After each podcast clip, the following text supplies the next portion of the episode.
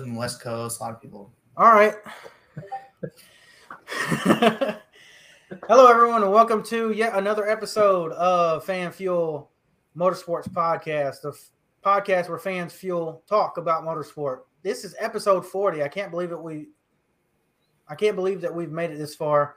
Uh, but welcome again to the podcast. As always, I'm Alex Harrington. I'm joined by Nathan Ball, and no, that's not Brett Moffitt. That is Colton Cranmore. He has shaved most of his beard off. And tonight we have a special guest. Our fan spotlight will be on Keith Merrick. So welcome to the stream, Keith. How's it going tonight? It's going great, man. Happy to be here. Awesome. Well, we're happy to have you as well. Um, so I just want to go ahead and get right into it. I told you, you know, in our pre-stream prep what was going to happen. So let's go ahead and get into it. Woke or joke? You understand the rules? Yes, sir. All right, woke or joke. All right, the Truck Series Martinsville cutoff race. Just as a whole, was it woke or was it a joke? That was every bit of joke. I mean, I know the truck series has been rough the last few years, but that was just the epitome of just everything all together of drivers pushing a little too hard, the young guns that you know are just going for everything, the veterans that are fed up with it, and the point system that has made it so where these drivers they have to fight for every position more than they should have to. Um, it, I mean, the format it's it's entertaining when it works, but from what I saw, I didn't get to watch much of the race, but it was just it was just a bunch of crap at the end of it, and I, it's just it sucks as a race fan because someone who nonchalantly gets to just watch the sport and see these loaded up race trucks just beat the shit out of each other with no context. It's like, wow, look at these hillbillies. And we're just like, we're much better than that. I know that we are. Yeah. Like, I, I know that Martinsville, it's it's a high heat track when it comes to everybody's tempers, but I just I know that NASCAR is a lot better than that. Yeah, I think I'm piggybacking right off of him there. Like it's a joke. You got people right rearing one another. I mean, they were they interviewed Cup drivers on Sunday asking about this, and Truex is like, "Yeah, this is pathetic." Someone else was like, "This is a complete disaster." Even Chase Elliott's like, "I don't know what to call it." I mean, like, at what point are they going to stop rewarding that kind of driving? I know it's Martinsville, but like, it's just weird seeing people right rear one another like that. Yeah. Um, the truck series in NASCAR is what people think short track racing is, like local racing Saturday nights. Um, even my local track, if you dump someone or if you're involved in an incident, you get sent to the back. Happens twice, you're kicked out. Like Right. you don't get a race that night. I don't know why NASCAR puts up with this at, at all tiers, but especially the truck series. It seems to be way worse down there. Um, this race was a complete joke, and that series in, in a whole is just, I mean, it's turning into a joke altogether. Um, the veterans have had to kind of stoop to that level of disrespect um, just because NASCAR ain't going to do anything about it. And that's how you have to race in order to earn the points, in order to advance in this, you know, gimmicky playoff system. It's, I mean, it's sad to see. Yeah, I'm gonna have to agree. I mean, there's not really any more angles that you could uh, come by. The three of you guys haven't already covered, but I mean, obviously, it's a joke that we're racing like this. We saw stuff like this in Knoxville, and you know, we came on here the episode after the Knoxville dirt race, and we we complained because we were showing our product to the dirt world, and it made us look like a bunch of dumb idiots. And we're just doing that again with branding ourselves as having a national touring series, some of the most elite drivers in, you know, asphalt racing world that should be on the pathway to cup racing. Oh, if this is our young our young brood coming up. Like, what are we going to look like in cup in, in the next 10 to 15 years? Is that what we want? And I think that for me is the biggest joke because you got to stop it before it gets to be their normal because it's Yeah. once it's their normal and they are the big boys on Sunday. I mean, we're just going to have five hour wreck fest, and I, I can't take that. So, moving on to our next part of Woker Joke, and that is Sunday's race and the inevitable discussion that we have to have on Denny Hamlin's comment about Alex Bowman being a hack. I that's that's that's a joke. It's a joke. I mean, the dude's got four wins on the season in a car that, you know, was revamped from what he had in 2020. And I know that he doesn't have the same statistics as his Hendrick Motorsports teammates, but I tweeted about it earlier this week. Someone has to suck on a four car team, a super team. Someone Yeah. has to be the worst driver. You're not going to sit here and tell me that you're going to have four drivers with what 12 wins apiece like come on like he raced you clean he raced you hard he got loose and that's the end of the story i mean other than that he's been running at the front of the field he's had some crap races and maybe they need some kinks to work out on but when it comes down to it you look at dover he made sure that his car was at the front of the field when it counted Pocono, he held off Kyle Larson, who was on a three race win hot streak, going for four in a row. And the only reason why he got passed was because of the high downforce package. Just a little, little, little piece of the the nose of, of Larson's car pulled Bowman back, and that was it. Whoever's at the clean air, it's it's it's it's over. You know, Richmond, Richmond.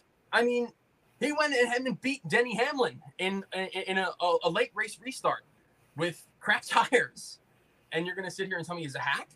I mean, seriously, I, I I understand you're pissed off and you're upset, but the dude's not where he is, winning races no less, as a hack, and I can tell you that much. So yeah, that's that's a joke. Yeah, I think I'm going to go joke, like a 50 50 on a joke. Like, I think that the first sentence of what he said was wrong, but I do think that he did have a little bit of a point. You know, like if he worded it just a little differently than calling him a complete hack, then there's no way it's as controversial. Like, I definitely think that if he said, you know, hey, he's, you know, he hasn't won a while, he's desperate, you know, he's, he's kind of behind his teammates, he needs to win a race, like that would have been fine. I think the fact that he said he was a hack, that's where kind of went off the rails. Yeah, the hack comment joke. Um, I mean, I get it. Heat of the moment, you're pissed off. That was a little unnecessary, a little far. Um, however, thank you. Um, the the teammate thing I thought was fairly spot on. Like he said, someone has to suck on a four car team. Um, Yeah. I doubt we ever see four of the same or the cars of the same stable in the championship four. Um, that's probably never going to happen. Um, however, that team does have a few kinks to work out, and I see where Denny was kind of getting at. Um, you know, he has four wins, but he's 14th in points. Um, Right. You know, that has to be fixed, but he's got four wins. So, I mean, you give and you take. If I'm Alex Bowman, I'd rather have four trophies and stickers on my car um, and be where I'm at than get eliminated, say, in the round of eight and still not have a chance for a championship, right? Um, so, I mean, it is what it is. I see where Denny's at. Joke for the hat comment. I'm going to go on the fence for the the teammate thing, though.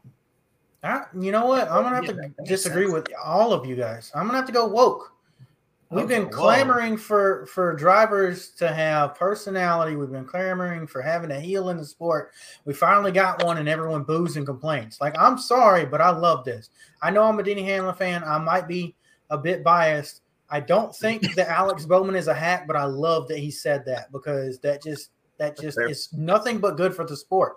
I mean, the man had a T-shirt for sale before he even got on his plane. That's how fast that comment made Alex Bowman money. I'm all here for that. This is uh, great for the sport. See his name now yeah, That Phoenix, Hack Bowman. yeah, yeah.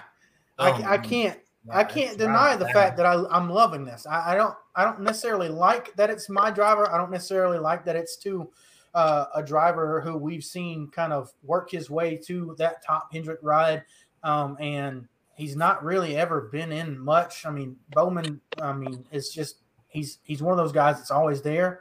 He's not really spectacular. He doesn't live up to that showman nickname they were trying to give him a couple years ago, but I mean, it is what it is. If we got if we got these rivalries, which we've had multiple this year since the playoffs started, I'm down for it. I mean, I can't say that's that's a joke. It's it's 100 percent woke for me.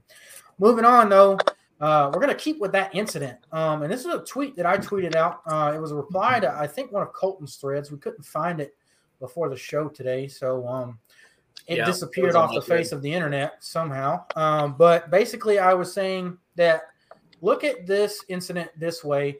If this would have been done in a full season points format, Alex Bowman um, would have ruined Denny Hamlin's season. Denny would have had to been taken to jail because he'd have beat that dude to death.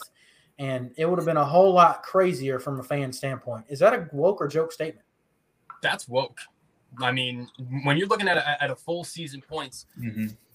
if you have no context and you say full season points, then it's like, eh. But when you look at what the full season points are right now, I mean, Denny Hamlin's right there on Kyle Larson. Larson's got nine wins this season, and Denny Hamlin has finished outside of the top 15 four times all year long. His Yeah. consistency has rewarded him wildly. And if this is a full season points format, Kyle Larson went out and finished, I think, outside of the top 15 at Martinsville. I think he finished 18th Right. at Martinsville. Yeah. And that would have been a massive points day. And if I'm Denny Hamlin, I want to race hard for the win. But at the same time, if you see this guy who he's not in the playoffs Mhm. and he has a very real chance of ruining your championship hopes, then I, I, I have to back out a little bit. I mean, I, I have to just let him go and maybe give him a nudge one to go, get him out of the way, and try to win it. I can't let him be in the position where he can take me out. In this format that we have right now, Hamlin's locked in. He gets dumped. It sucks. He misses out on a grandfather clock, but he gets to race for a championship next week. If it happens in this in the old format, the Winston Cup format, oh yeah. I mean, he went out and finished 24th, 25th, so he finished behind Larson, lost tons of tons of points, and that would have been a, a huge, huge blow. And much like much like Alex said, I, I I agree. Denny Hamlin would have beat the living shit out of Alex. Albon. Yeah. Yeah, I think I'm gonna go woke on that because I do think it would have been pretty ugly had this been a full season format. But I do agree with Keith. If it's full season, you're what? You enter the race like five or six points behind Larson. Larson's running 12th or wherever he's running. You're in. You're battling for the lead with almost nobody behind you. It's just you and Bowman. He probably would have backed out, took the second place, and gained however many points he would have gained on Larson and called it a day. Like I think it definitely would have changed how he raced in that situation. Um, I'm gonna go woke. Here's the problem with playoffs. I know we talk about it quite a bit, and I just put out an article on uh, fanfuelmotorsports.com about why you shouldn't watch the finale at Phoenix. Um, go check that over. It's got some some good stats in there about the ratings. However, the bulk of my argument that I didn't really include in that is the manufactured drama. If you manufacture drama, and it's not even like WWE where everything is scripted, you just kind of script the bigger parts of the season um, to have this Final Four showdown, this Game Seven moment. Um, it gets stale after a while. The thing that makes Game Seven special is that it's only once in a while we see it. So with this whole Martinsville thing, every year that Martinsville's that last race before the championship, we're going to see the same shit. We're going to see drivers dumping each other for you know wins, that one position, um, et cetera, et cetera. Whereas if this was a, a full season format, um, this is maybe a once in every three years kind of thing, once every five years kind of thing. The excitement is amped up. We're going to get more viewers. People are going to be more inclined to watch that championship race because the battle's so close, rather than oh well, you know this guy had a great season. He was you know uh, he was about to finish third in points. Can't even fight for a championship. Best he can get is fifth now. You know, sucks to suck team. Um, so I'm really not a fan of that. Um, also, shout out to Jordan, sick flow, bro. Thank you. I got told I shaved my beard, and I got told I look like Joe Diffie and Brett Moffitt today. So Oh yeah, Yeah. yeah, definitely like Brett Moffitt. I can see it. Yeah. So I'm gonna have to go. Yeah, I mean, my statement. Of course, I'm gonna go woke. Um, I you guys brought up a lot of good points, but I mean, to me, the biggest one with what you just said, Colton, is Martinsville is always going to be this batshit crazy as long as it's this this final race. Yeah. Now I've seen online we've we we're talking about well maybe we should make a short track the final race. No, we shouldn't because it's too much of a crapshoot. Well, all, all I have to say is Martinsville is going to be a badass race no matter what. It might not have nearly as much dumb shit happen as we get in this points format, but if we had a season long points format, I feel like it would have it would have weighed more. We would have seen a different race from Denny Hamlin, maybe even a little bit less emotion, but I mean, we'd be going into next week with a worth of shit race to watch. And I'm sorry, but judging by last year and judging by spring Phoenix, we're probably not going to get that great of a race. And the momentum that Colton just talked about, all of all of the focus on this one race It's gone. I mean, we're, we're, we're going to Phoenix and it just feels so bland. It's like the energy is just taken out of the sails and nothing matters because we know that somebody's going to win a championship, but who really cares? Anyways, uh, we'll move on to the next uh, incident from Sunday's race, and that is the KFB versus Brad Keselowski incident. Now, um, we won't necessarily get into some of the things that were said post race from Kyle Busch, but I do want to say, just in general, the move that Brad Keselowski made coming to the checkered flag was that a woke or a joke moment? That was a joke moment. Um, Brad Keselowski, he needed to win the race, and he is way, way far back from the race leader Alex Bowman, and him dumping Kyle Busch does absolutely nothing. And not to mention, Kyle had mentioned it post race. He said, Brad raced me clean all race long. We were going back and forth. We were passing each other. We were, you know, we had a nice respect for, for one another. And given their history, I think for Kyle Busch to admit that is a lot.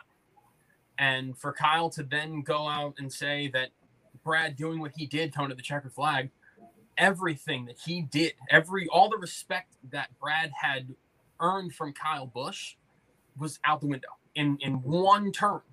It, it, didn't make any sense to me because Brad Keselowski knew what was up, and if I'm Brad Keselowski's spotter, I'm telling him Martin Truex Jr. is here. This hmm. dude, he's going to make it. He, he needs to win the race. So it's just, it, it was a dumb move. It didn't make any sense. Harvick's had a lot more um, reason to it because it was literally that one spot he needed. But for Brad, that was just a, a stupid move. Yeah, I, I don't get it either. Like I'm gonna go joke. You know, he he's gonna finish third no matter what. He's not gonna win the drag race back. He's like, you know what? I'm just putting him in the wall. Whatever. You know, that's that's pretty much what he did. And after the race, obviously, you saw the 18 like he turned dead left on him, kind of spun himself out. But I just don't get why why you're putting a guy in the wall and there's no incentive to. Yeah, I agree. You guys hit all the points. There's no reason to do it. You're not going to win the race, um, and that's what you need to advance. Um, just take your finish and go home, get it over with. Um, I am glad, however, that the KFB versus BFK rivalry is back. Um, really oh, yeah. stoked about that. That was something we were missing. Um, so I mean, I don't know. Maybe there's maybe there's like some sort of agreement in the garage that every year at Martinsville you just dump Kyle Busch in the last lap. Maybe so. That's what year. happened last season with the. Well, I mean, Kevin Harvick thing. I, I don't know. Um, go going and and looking at the move itself. Obviously, I'm going to say it's a joke, but I really want to know what the hell was going on in Brad Keselowski's head. He's leaving the two car at the end of the year. He's trashing the 18 car for no good reason, and he's going to be driving his own equipment next year. So if it gets trashed, it comes out of his pocket. I don't I don't understand a lick of what happened. Um, so I don't know. Just joke. I, I don't know what to say about yeah. that. Yeah, it's weird. it's just dumb. That's, that's one of the stupidest things I think I've ever seen in a NASCAR race. Like I've seen, no no I've seen Rick Ware racing for the last couple years. I don't know. I don't. I don't get it. Quinn Houff versus uh was that Josh Bilicki? yeah, yeah, it was. The Cody was, Ware. I mean, he was Cody Ware was dumping his dad's own cars at one point this year. Yeah, that was an. Adventure. It's up there. It's up there. It, it's it, it's it's like what I mean, It's not even. It's not even what you're gonna gain. It's just. It's like, like why? Why? Yeah. Why? All right, so final one. Um, this one is kind of interesting because we were talking about it uh, pre-show, and and Keith, you brought up some interesting points. Um, what is up with these last few weeks, and maybe even the season as a whole, and drivers cussing on TV? Is that is that is that woke or joke? Is that something you want to see or not? Um, I'm gonna go 50-50. I, I think I'm gonna lean more towards joke, only because of the TV aspect. But I love seeing emotion. Emotion from drivers, that is the shit. That is so damn cool to watch a driver get out of a car, whether they win the race or they got dumped, and they are just out there, man. They have so much emotion. They're all just built up. And these fans, they're just, I know for a fact that when I'm sitting there and I'm waiting for Denny Hamlin to come on the TV, I'm just like, please, please, please, just lose your shit, lose your mind. And he did, and it was great. It was awesome. I mean, he gets out of the car and loses it. And on the on the flip side of the coin, I also look at kids who are watching this race and the parents who are like supervising their kids watching this race. Oh, yeah. like, oh, you dropped the f bomb. Okay, Yeah. so now you got to like try to wind it back a little bit. And you know, from the TV aspect, it's you have to tone it down a little bit when you're in like a, a different scenario where you have like Bob Pockrass who's in the background who can censor that kind of stuff. Unleash it, go for it. But when you're on TV, uh, it's just it's such a fine fine line. Um, personally, I don't think any penalty should come from it. But I think if a driver does it enough, then yes. But showing emotion, I, I mean, I love it. I, I, I'm a slut for emotion when it comes to these races, man. It is awesome. Yeah, I'm gonna agree with him. I'm woke. You know, like I'm fine. Like I'm not a huge fan of guys junking another on the racetrack. You know, like that's one thing. Take your emotions out on the track, but I'm all for it in front of a microphone. Like that, you're not hurting anybody. Like go have at it, have fun. Yeah, I, great way to put it, Keith. Love it. I am a slut for emotion on TV. I'm going to be woke um, because I like seeing the emotion and because the TV as a whole has kind of changed. Um, we're not, I mean, you think back to when Dale Jr. Um, cussed after his Talladega win. He said shit, and you got fined a ton of owner points. You got fined like 40 grand for it. Um, but that was also right after the whole Janet Jackson Super Bowl thing. So everyone on TV was a little, you know, kind of standoffish about it. Um, I'm woke for it. TV's changed, culture's changed. Um, granted, F bomb, a little heavy for kids, um, but I mean, it is what it is. You can't really. That's the issue with the live broadcast and the emotion of sticking a microphone right in this guy's face as he gets out of the car. You're gonna have it. Yeah, so I'm gonna have to definitely agree with that um, and say woke. Um, it's interesting that you guys bring up kids, uh, and I might get slaughtered for this, but I mean, with some of the media that kids are into, you know, listening to songs that their parents listen to, um, all this kind of stuff. It's not like they haven't heard those words before. Emotion is emotion. I think we should Yeah. we should let it be. I mean, unless unless they were talking about you know dragging someone across the ground or torturing them or something like that's i mean I, I would draw the line that like i guess gore or, or something but like you know even the f-bomb like these kids have heard that stuff. I mean kids are not nearly as sheltered as what we were when we were growing up. So it is what it is. The thing i'm i'm really wanting to question is what happened. Like nbc i thought you guys had a tape delay of three or four seconds so you could you know bleep this stuff. What happened? It seems like that that is just we are 100% live sport now and I, I mean we've been hearing it even in in cars pretty much this last half of the season I, I don't know what to think about that so if if i mean if we're gonna say i'm sorry for the language then you have a way to avert it obviously you don't care um and they're just they're just saving their face um what yeah I mean, with that being said, though, that's the end of our local joke segment. I think we're all pretty warmed up for tonight. So, Keith, time to put you on the spot. It's fan spotlight time. Um, I'm just going to go ahead. Uh, oh, we got a comment here. I just want to flash that real quick. Chris Meinberg, I agree. The emotion the drivers are showing is what it's drawing football fans like myself that got tired of the fake. So we've started turning into sports like racing. Well, I mean, Good point. yeah, Yeah. I like that. You As don't long get as we're real. MLB, Yeah. any other sport, they're not going to cuss on live TV like that. you Uh, know, and have you ever seen a NASCAR driver flop? That is all I have to say. Yeah, well, You fair. might And you're not going to see on pit road. fights during the burnouts. That was cool as shit. Yeah. I've never seen that. That was like That's some Bowman Gray stuff right there. Lights. Yeah, Like, I know, that right? was cool shit. I like that. That was cool.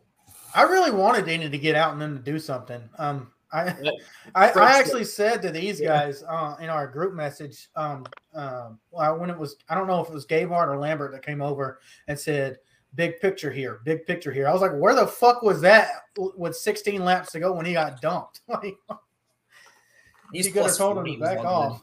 Uh, Yeah, I I always said that if I owned a racetrack, I would fine drivers five hundred dollars for fighting in the garage or in the pits. Um, but if you got out and you fought on the front stretch in front of the fans, I'd pay you both two hundred bucks. yeah. True promoter what right there. Yeah. All right. Well, Keith, your turn to answer the questions. So I'm just gonna go out and say it. Who is Keith Merrick? Um, I am a wild NASCAR fan. Um, Okay. diehard Jimmie Johnson fan. Uh, I got into it from my grandfather. He worked at Lowe's way back in the day, and um, the new driver on the scene was Jimmie Johnson. And I was four years old, and I would go to my grandfather's house on Sundays. He'd plop me down next to him, and I'd be watching the races. And for whatever reason, it stuck. Um, I would watch it. I really I liked Hot Wheels. I liked cars, so it was like kind of a cool parallel for me. Um, and it wasn't until the 2005 Coke 600 that I was hooked. I remember I watched the last few laps and I watched Jimmy uh, steal the win away from Bobby Labonte, and that was it. So ever since then, um, I've been watching as much as I possibly can. Um, I used to watch practice and qualifying 24 7 when I was, you know, just in school. Same. Um, I think that was all of us. yeah, like I, I mean, it was it was a hell of a time growing up in in, in the 2000s and watching all that. Um, and slowly but surely, as I got older and I um I was able to have a couple jobs and have some money, I fronted all this and I haven't stopped. So um yeah, I mean, I, I love NASCAR. It's my favorite thing in the world. And lately, what I've been doing is I've been taking non NASCAR fans to races with me, and they are loving it. So it's That been is- it's been pretty cool. So I mean, in, in a in a little nutshell, that's kind of what I am as a NASCAR fan. Um, as a person, um, I am an overnight supervisor at a local Wawa, and um, right now I'm currently engaged to my fiance. Have a haven't set a date yet, but you know we're thank you. We are we are looking forward to getting married at some point. Um, big family guy, big friend guy, um, and I love the beach. The beach is one of my favorite places outside of the racetrack. All right. That is that is the opposite of me. I, I am a mountains guy. I I'm I don't like, I'm getting sand between my toes. No, it's interesting you brought up that 2006 Coke 600. Um, I was actually at that race. It was on my birthday, and I don't remember a lick of it. What? Probably You because you don't fell asleep because it was 22 miles? cautions deep. No, no, I, no. I I'm uh, I wish I could remember it. I mean, uh, no, I had I've had a in- head injury uh, in middle school, so I don't remember that Hmm. race at all. But I watched it on replay, and that finish is iconic. It is Yeah, one of the that was pretty best cool races ever. All right, guys. So I'm gonna go ahead and let you guys get into some of your questions for Keith, and then we'll just keep this thing rolling. All right, so I guess I'll start off here. Um, this is like a super basic question. I do it for everyone. So I want to know, like, out of all the races you've gone to in person, like, is there one that sticks out to you, and like maybe why? Like, is it because your driver won, the race was good? Who knows? Like, just just pick a race. Oh, he's glitching. There he is. Upside down for a second. My grandfather just called me, so like everything just Yeah. like stopped for a second. So, Yeah, all right. So, was there a race that stands out to me? Is that the question?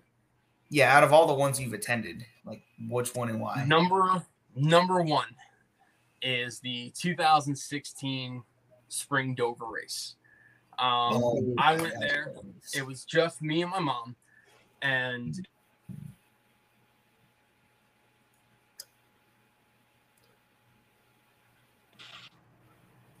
man keeps calling me.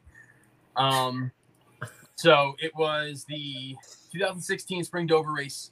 It was like 60 degrees, and there was this bitter cold wind whenever the sun peeked behind the clouds. Freezing cold day, but the racing was awesome. I mean, every everywhere you looked, it was great stuff, great racing. Um, and I remember late in the race, um, Jimmie Johnson, 48 laps to go. He was going to lead his 3,000th lap at the track. And um, I remember he ends up getting off of pit road first.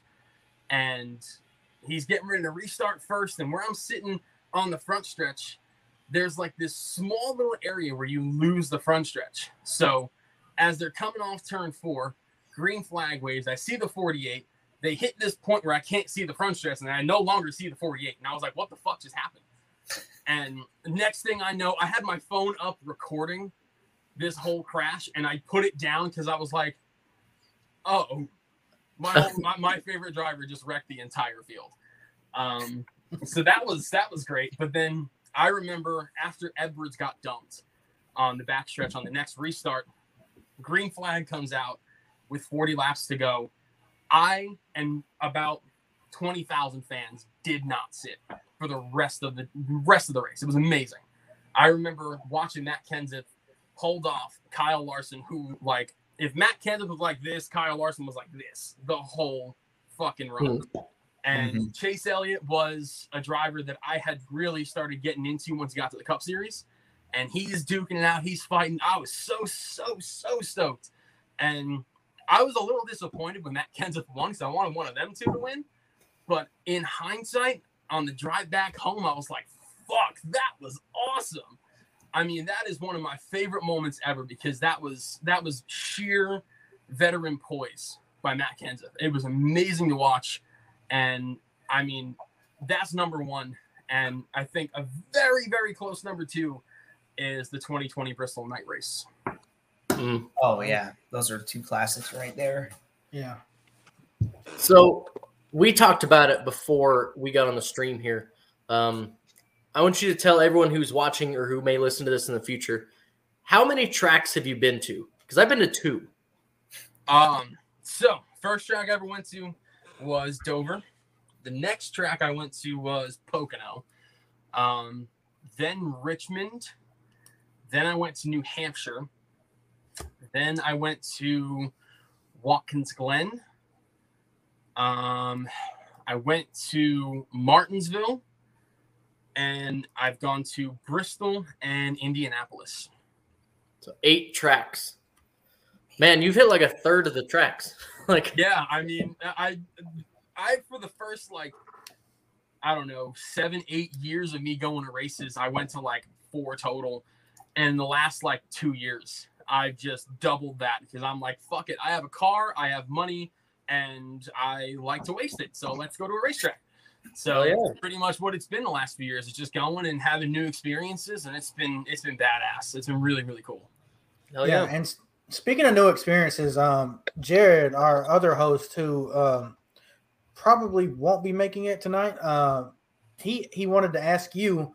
Um, you did go to the Pocono doubleheader, so since since you've been to a good amount of races, is Pocono a slept on track, regardless of the racing being good or not, in terms of fan experience and uniqueness, and how was the doubleheader?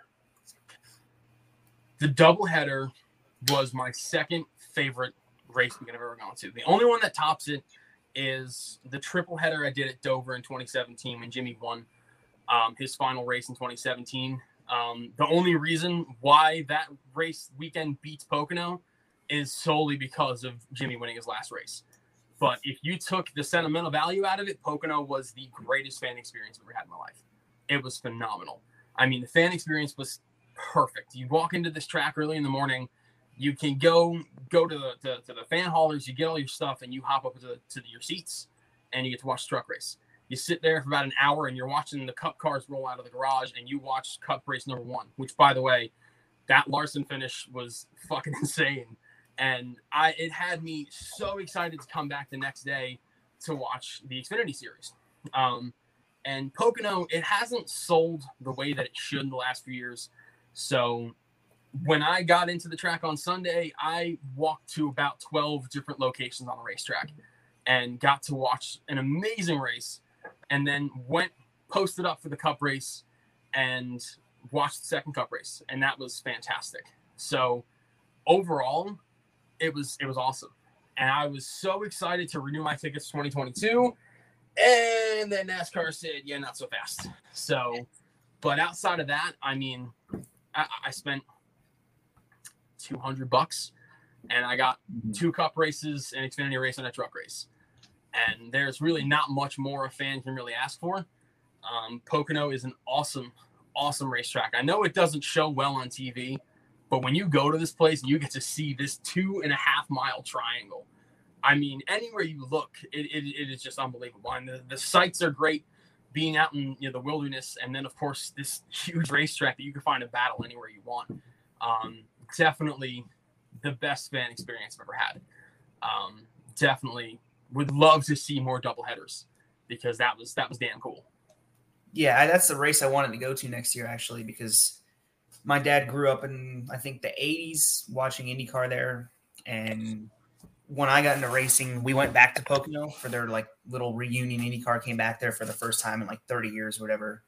So that was really cool. And we wanted to go to the doubleheader in NASCAR. Like you said, they're like, no, we're not doing this anymore. It's Yeah. you gotta be kidding me. Because it was probably one of the best tickets you could ever buy Yes. on the schedule right now. Because you get like ARCA trucks, Xfinity, two cup races. It was just awesome. Um, however, I did go to the the Indianapolis uh, doubleheader this year, and if you love multiple forms of racing, do it. It is it is a great ticket to be able to go to the IndyCar race and stay there for the Xfinity race on Saturday, and then have the whole Cup Series thing go on on Sunday. Uh, and Sunday morning, I got to go there early and watch qualifying. That was awesome. So I, I really think the double headers they really should be something that we go to more so in the future. It is an Yeah. awesome, awesome fan experience, and I think the ticket is perfect. Yeah, I do want to ask you that. So I went to the Day, uh, to the Daytona to the Indianapolis 500 twice in 2017 and 2018, and at that track you can't see shit. Um, so how is watching a road course race, you know, at a place where you can't see more than just a couple of corners, you know, like I mean, is it is it different? Because I've never experienced that. The only road course I've ever been to was the 24 hours of Daytona this year, and you can see the whole track from the stadium. So, I mean, how how is that? So, um, first road course I ever went to was Watkins Glen, um, and it was interesting. You know, coming from only oval racing where you can see anything on the track at any point, um, it was kind of a shell shock. Um, so, I sat off in turn one, so I see them coming down the front stretch into turn one. They hit the short chute and head up to the S's, and you lose them. And they have several screens in various different viewing areas that you can watch certain camera angles that they have. Um, it's a really cool experience at Watkins Glen because you have so much maneuverability. Um, but for Indianapolis, Indianapolis is huge. Like, even for the oval race, it's you can barely see shit. So Right. it, it, I mean, the road course was cool. Um, there was two primary viewing areas in the whole track, and that was turn one um, for the road course and the last turn in um, in the road course. So oval four and oval one um, were the two main viewing points. Um, it really just depended upon where you sat. You got to see quite a good bit, believe it or not. So I, think the fan experience overall is really really cool because a road race is so different than an oval race. I mean, different different ways that they attack the racetrack. So I really enjoy going to a road race, and I would absolutely be going, back. Um, I thought it was it was awesome. So uh, uh, it's it's different for the first time, but once you have a couple under your belt, it's it's an awesome experience. This is a comment. Yeah. Um I mean I, I hate to bring this up because I, I don't know if it's going to be very controversial, but Nathan and I really hated the fact that they got rid of the Brickyard 400 for that race. Yes. Yeah. I mean, since you went and saw the road course live, I mean, did it make you feel better about the event, or would you still have rather seen them run the oval traditionally for 400 miles? Oval, oval all the way. Okay. I mean, it, it, it's just it's the prestige of running the oval. I, I mean, I know that the Indianapolis Road Course is an FIA Grade One track. I know that it is. Mm-hmm. It, it is world renowned, but there's something about a stock car on, on the Indianapolis Oval that you can't beat. It is just. It, I, I know that the racing has sucked the last few years, and it has a lot to do with the package. Um, but being at the racetrack, it's just it's so different. Um, the road race was cool, and I really I thought about having two races a year there, one on the road course and one on the oval because the oval is just it's so prestigious, and I, I've said it a couple times that it's not a crown jewel anymore. and then I, I thought about it, and I'm like, it's still Indy. Like it- it's Yeah. still the greatest racing facility in the world. I mean, it, it- it's just it, there's nothing like it. I mean, I remember walking into the place in the infield, and I'm, I'm looking at the pagoda. I'm like, holy shit, I'm in Indy. Yeah. Like it, it, it, takes you it takes your breath away. And I would have loved to have seen the oval. The road course was cool because I'm at that facility, but I just know that I would have just been in just complete awe if I watched those cars rip by me on the oval. Yeah, so NASCAR, if you're watching, I'm not the only one that thinks that we should have two Indy races if you're going to run the road course.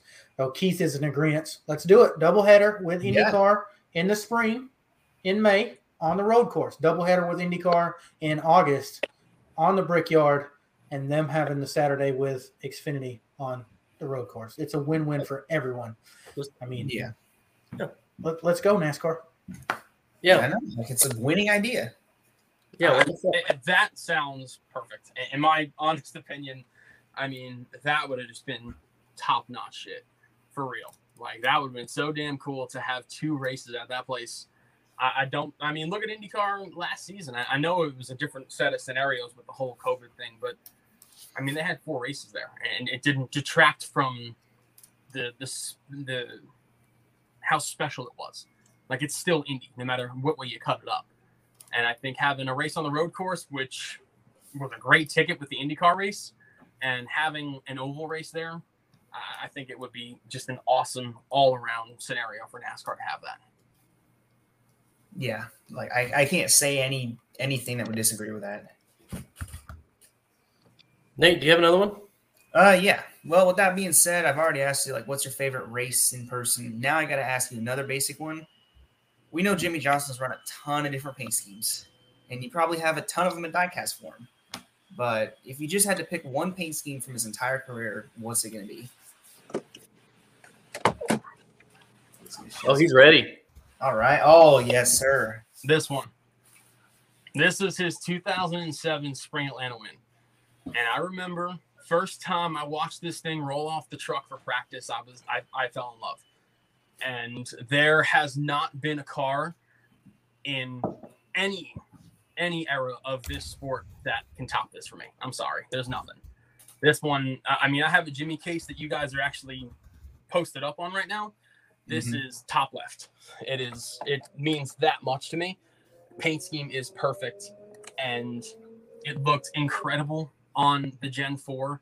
Um, it looked phenomenal on the COT, and it is a crying shame that Jimmie Johnson did not get to run that as the 2018 throwback, and for them to select that uh, 2012 scheme. I know it was it was special for Hendrick, but Mhm. it sucked.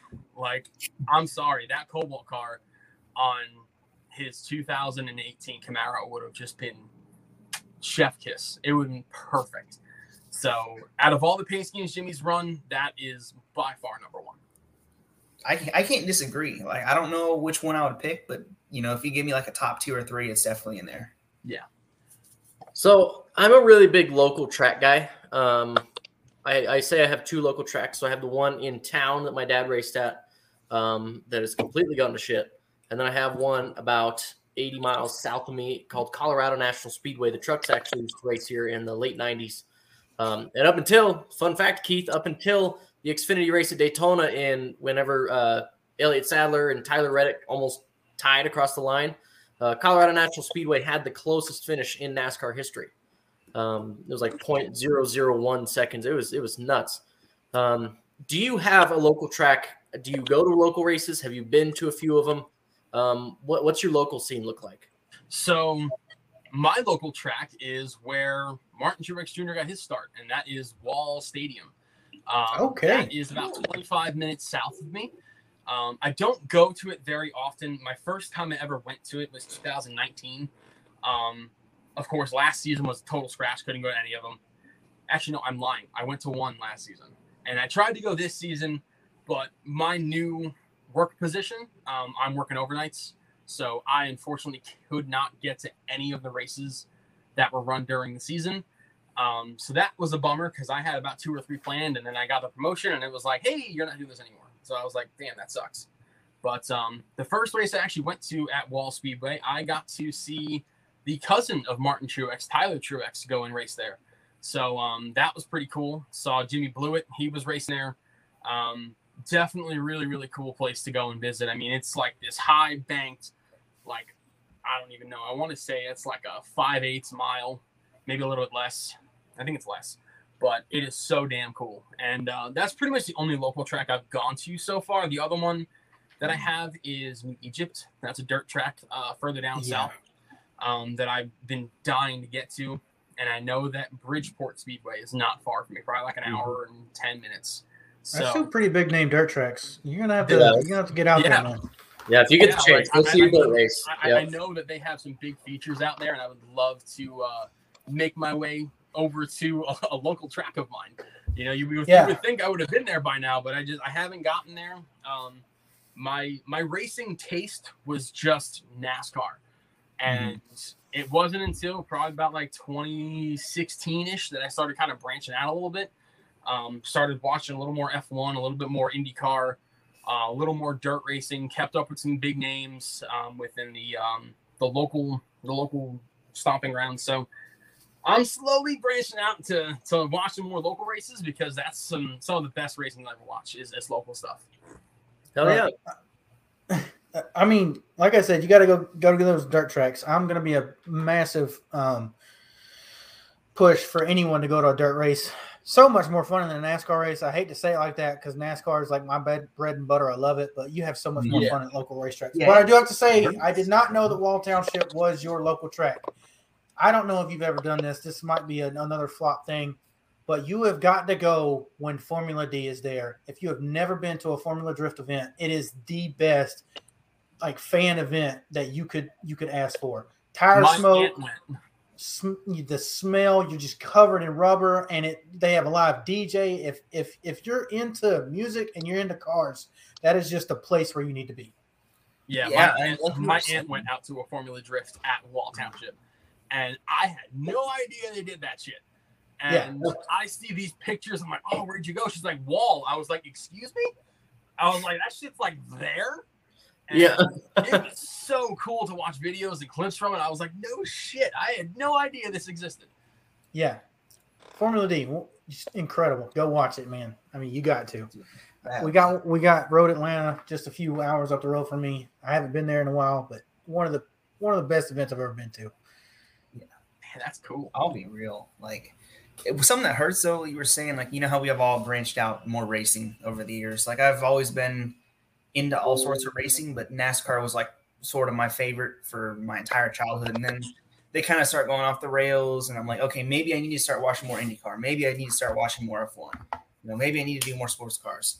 And honestly, I think the more this happens, the more that we're going to get pushed to see local racing because they're going to have to satisfy our, our our craving for good, authentic racing some way or another to substitute for whatever NASCAR's not going to have. Yeah, Yeah, and and I mean to your point, um, one thing I always hear, and we've all heard it, is um, a lot of people say, "Well, I stopped watching when Gordon, when Earnhardt, when Stewart, etc., retired." Um, those folks didn't stop watching racing; they just changed their platform. A lot of those folks, Yeah, you can find them at the local track every Saturday night, cheering for Like, they got a Bruce lot. Yackey, Chris Eggleston, you know, I mean, all these guys out there, they're still watching racing. They just found a different outlet. And, Yeah. you know, that, I mean, I just got a private chat here. That does lead in to the fan question that we got from Tanya here. Overall, what changes could NASCAR make to make the sport more enjoyable for the fans and better for the drivers? What do you think?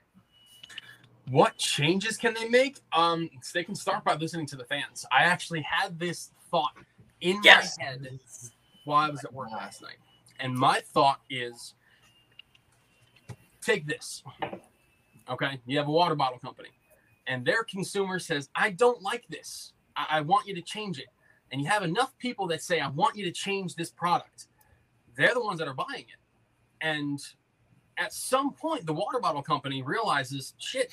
the people that we are catering to, they don't, they don't like this. We have to change this. So they go and they make a change.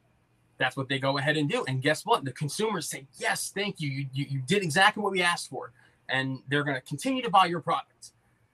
Now, my issue is is the fact that when it comes to NASCAR, we are the minimized consumer.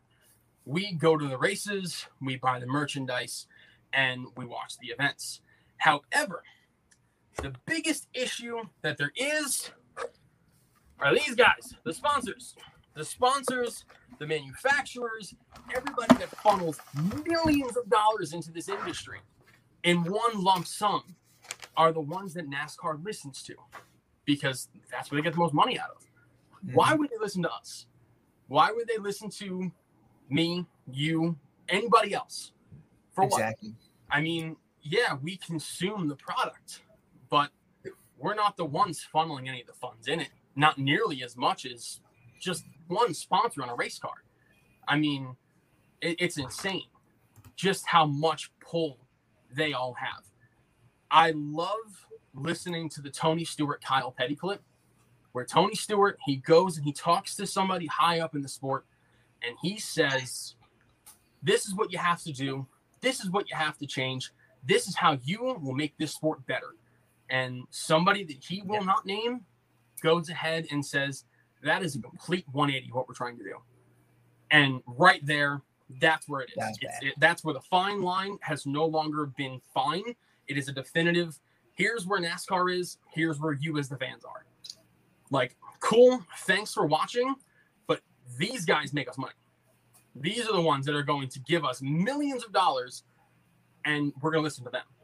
So i think the biggest thing you have to start doing is listening to the fans um, yeah. i know they have this fan council the fan council is wildly lopsided It'll oh, yeah. like, hey, do you like the color purple or the color red? It's like, well, it's kind of a mix of both. What should I choose? It's so it's it, it's yeah. no, it's yep. it's no. Like and, and, these fans that I'm starting to see now, they're like, oh, I love this racing. I love watching these guys go 12 miles an hour and 12 deep, 15 wide. What? What are you talking about? Yeah. Like, this... cool. The restarts are badass, awesome. And after the restart, your favorite driver stuck in 36 for the last 19 fucking laps of the race. You can't pass anybody. This right. is this is uh, this okay. Is so here's the thing, Keith. You're starting to do what I'm known for, and that's fucking Alex rants. I fucking love this. I will argue till I'm blue in the fucking face about how NASCAR doesn't understand the point that you just made is very, very wrong. You said that the sponsors mo- put the money into the sport. They make the money from the sponsors secondarily. If the sponsors didn't have people watching the sport us, the fans, they would not be able to fucking justify spending millions of dollars to be put on TV. And I'm I don't think that NASCAR understands that. I'm on the same side with you about listening to the fans, but Jesus Christ, get with it, boys. Like I, I, I don't understand. Like if if if we don't want to put our money towards the product, we're not going to show up. There's no faces to show a product to, like a, a, a product placement to, a sponsorship to, the sponsors can't make money off of of the product placement. So why is the racing product not good? And what? Yeah. I, I think more specifically, maybe what Tanya was asking was, what would you want um, for uh, your perfect NASCAR? What would you think that bring would bring more fans back? Because I mean, like I said, I could argue till I'm blue in the face that sponsors don't matter if the racing's not good. Yes. Yeah, and I I do believe that Keith had a really good point about the rules package, and it, it's sad to see, like he mentioned, there are new fans out there that have they almost they're the crowd that NASCAR wanted, and you see them. There are kids that were born after Jimmie Johnson won his first championship. Like that, that's like we're not old people, but we are old compared to these guys. And Colton calls them video game fans. And I've always said that anyone who likes this package will not like this package if they go to like a go-kart track or drive anything they're like we like if you've ever driven anything like that it, it's not fun like you got to have something where the drivers can show their ability and just because they're closer together it doesn't mean they get to show their ability and they're kind of just choked down and it's it's crazy now because there are kids young enough that actually like that kind of racing because it's all they've ever known Yeah, it's it's it's rough. It's really difficult. I'm sorry. I'm actually trying to charge my phone right now, so Mhm. it's on like 10 fucking percent. And I was like, whoa, okay. Yeah. Do something about that. Yeah. You look you Um, look fired up. What's your rebuttal, Keith? Before I start. Oh, now we're at the wall. Love it. Good content. You're not gonna see this at Dirty Mo Media. No. you are not. Not, because I would have, I would, I would do a lot better at Dirty Mo, because I'd have Yeah. a fucking studio. I have a dirty ass room right now. That's do- dirty flow media. Yeah, there we go. Goddamn right. We got while Keith's fixing his stuff, I did want to touch on another comment here. Um, this is from Jacob Smith. He's another local driver. He races Grand American Modifieds at Colorado National Speedway. Um, I should have shouted him out because he used to race go karts. My buddy Brandon, cool as shit, dude, and he Mhm. looks like Clint Bowyer when he puts a helmet on. That's like he looks just like him. He said less 1.5 mile tracks, more short tracks. Bring back the Rock, North Wilkesboro, etc. They're more exciting to watch. 100%. We're all on board with that. Eh, no, no, don't don't say No, that. Don't no, say you're that. on board Don't, don't Oh, no. about Oh, that. no. But You're I, not- w- I would love to have Rockingham and North Wilkesboro back on, but you know I love my bread and butter speedways races. 1.5 mile races are the way that we should be going, and we should make those races matter again. We can't The make them sucks. just It's not the be. track's fault. it- It's it's not it, correct. Nathan is correct. It is not the Like, I track love fault. The mix. package sucks. Like I love my Keith- intermediates. I love my short tracks. Keith, I don't know if you can get us back on track here, bud, but uh, I'm, I'm starting to go off the rails. let me let me touch on my point here um, to make the sport more enjoyable. You guys hit a ton of points. Um, one thing I would do is I would listen to the drivers more so than the fans, because the drivers are going to know what puts on a good package. Obviously, the drivers are going to have their little their favorites and whatnot because they're the ones driving the cars. Um, but I would listen to the drivers more so than the fans. Tell the drivers what you want, and the drivers will tell you how to get there. Um, we saw that with Denny Hamlin's comments earlier in the year, um, especially with the next gen car when that kind of blew up. Tell the drivers what you want, and they will get you there. Um, Keith, to your point about the Tony Stewart, Kyle Petty, our guy Nate here is the one that shared that video on Twitter. I know he is. Yeah, up- that, that got it liked stirred up a ton of talk in the garage. Like I know we got noticed. That was Yeah, great. like blew up. I mean, the thing is, is, is you have to listen to the drivers. The drivers are the Yeah. ones. They are your entertainers. If you want to become an entertainment world, you need to have entertainers. If you're not going to have drivers that are going to be racing for you and actually enjoy what they are putting on each and every week, what are you doing? I mean, Mhm. we've listened to it over and over and over again. They want a car that's hard to drive. The driver who won the championship in 2019, the guy who wins it all. He won the race, he won the champion, he hoisted the trophy. He's like, these fucking cars suck. They're garbage. They are terrible. If somebody finished 29th and like, oh yeah, these cars suck, whatever. The guy who won it all is looking at you dead in the face and saying these cars suck. Fix it. There's a problem. There is such a humongous divide in between what the sport thinks we're all gonna want and what the sport actually needs to be. If you look at the Xfinity Series, the Xfinity Series is the premier series in NASCAR, and I don't want to hear anybody else tell me otherwise. I know that we have the Cup Series, but the Xfinity Series is the most fun series to watch. These race cars, they have more horsepower than the average Cup car. They have less downforce than the average Cup car, and you put them anywhere on the racetrack, bottom, middle, top. They make passes. They're sliding around. They are not easy cars to drive. And so, why is the Cup Series getting a diluted version of this? You're putting these drivers through all of these ranks. You're going to go from ARCA to truck to Xfinity so you can get to the highest pinnacle, the hardest part of the sport, only to have an easier race car to drive. Now you have to start utilizing your team strategy. Oh, let's pit now because I don't have track position. You can't even use your driving ability to say, hey, listen, you do what you want. I believe in you. Go get it. You can't do that anymore.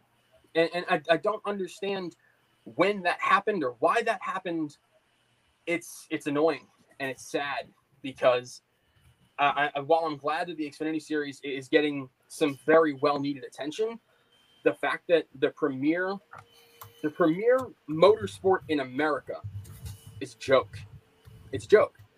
Yeah. I mean, I'm so thankful we had more 750 races than 550 races this year because it showcased driving ability. on many different counts, from road courses to short tracks. Darlington, like fucking hello, Darlington, Darlington, one of the greatest racetracks ever. From 2019 and 2020, you fucking ruined it. How? Yeah. And the, the best part is, is the fact that in 2021, we brought it back to prominence. Oh You yeah. look- You look at the 2021 Southern 500. What a fucking race that was. What a race that was. And that brought prestige back to NASCAR, back to the Southern 500, back to the drivers wanting to race and win. Right. And so I think the biggest thing that NASCAR needs to do to make this sport better listen to your entertainers. If you no longer want to be a sport, whatever. If you want to be an entertainment platform, go for it. Listen to your entertainers, and they will give you the best product that you can possibly put on. If you are listening to Joe Schmo, who sits up in a CEO office, who has never been to a NASCAR race in his life, and says, Hey, I want this, I want this, and I want this because he has money, you lost us. You lost the sport. But if you listen to a driver like Kyle fucking Busch, and he's telling you these cars suck, and he knows exactly what to do in order to fix this, I, I, I rest my case. Yeah, and honestly, there was another question that I mentioned about this, and I, I mentioned earlier before we were on the show, and I forgot to bring it up until now. But you know, we we talk about how NASCAR is a premier form of racing in America, or once was. You know, I'm kind of leaning IndyCar right now, but I, you know, it makes me wonder, like the reputation NASCAR's got right now amongst other circles. Everyone's probably had to go through this before. All of us, you know, we get asked like, you know, you know, why do you like NASCAR? Right? Like like what would be what would be your response to someone telling you oh why do you like nascar it's just left turns? Because my response has always been i'm taking them straight to an outdoor go-kart track. I'm wearing them out for an hour or two and then telling me if it's easy to drive those cars. Because i want to know like everyone's got a response to that. We just have to figure out how to make people take it seriously. Yeah, It's just it's no longer a- a serious sport, and uh, it, it's sad, you know, because you look just ten years ago at the COT. I mean, literally ten years ago at Atlanta, in that fall Atlanta race. I mean, you had two, and, and another thing is, is you also need names in this sport, and I know people are trying to make their own names, but you had two of the biggest names in this sport going head to head in some of the hardest race cars I've ever seen put on a racetrack. And I mean, you would have thought you were watching Formula Drift. I, I mean, these dudes were, were dead sideways. They were balls to the wall, and it was unfucking believable.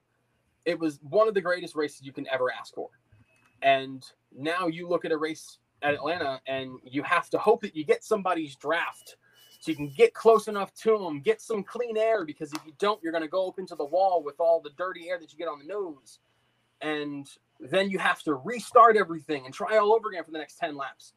Meanwhile, you look at a race like the 2011 Auto Club 500, where Kevin Harvick drafts up to the back of Jimmie Johnson, drives underneath him, and takes the lead away in one foul swoop. Mhm. He didn't have to wait nine laps to prepare it.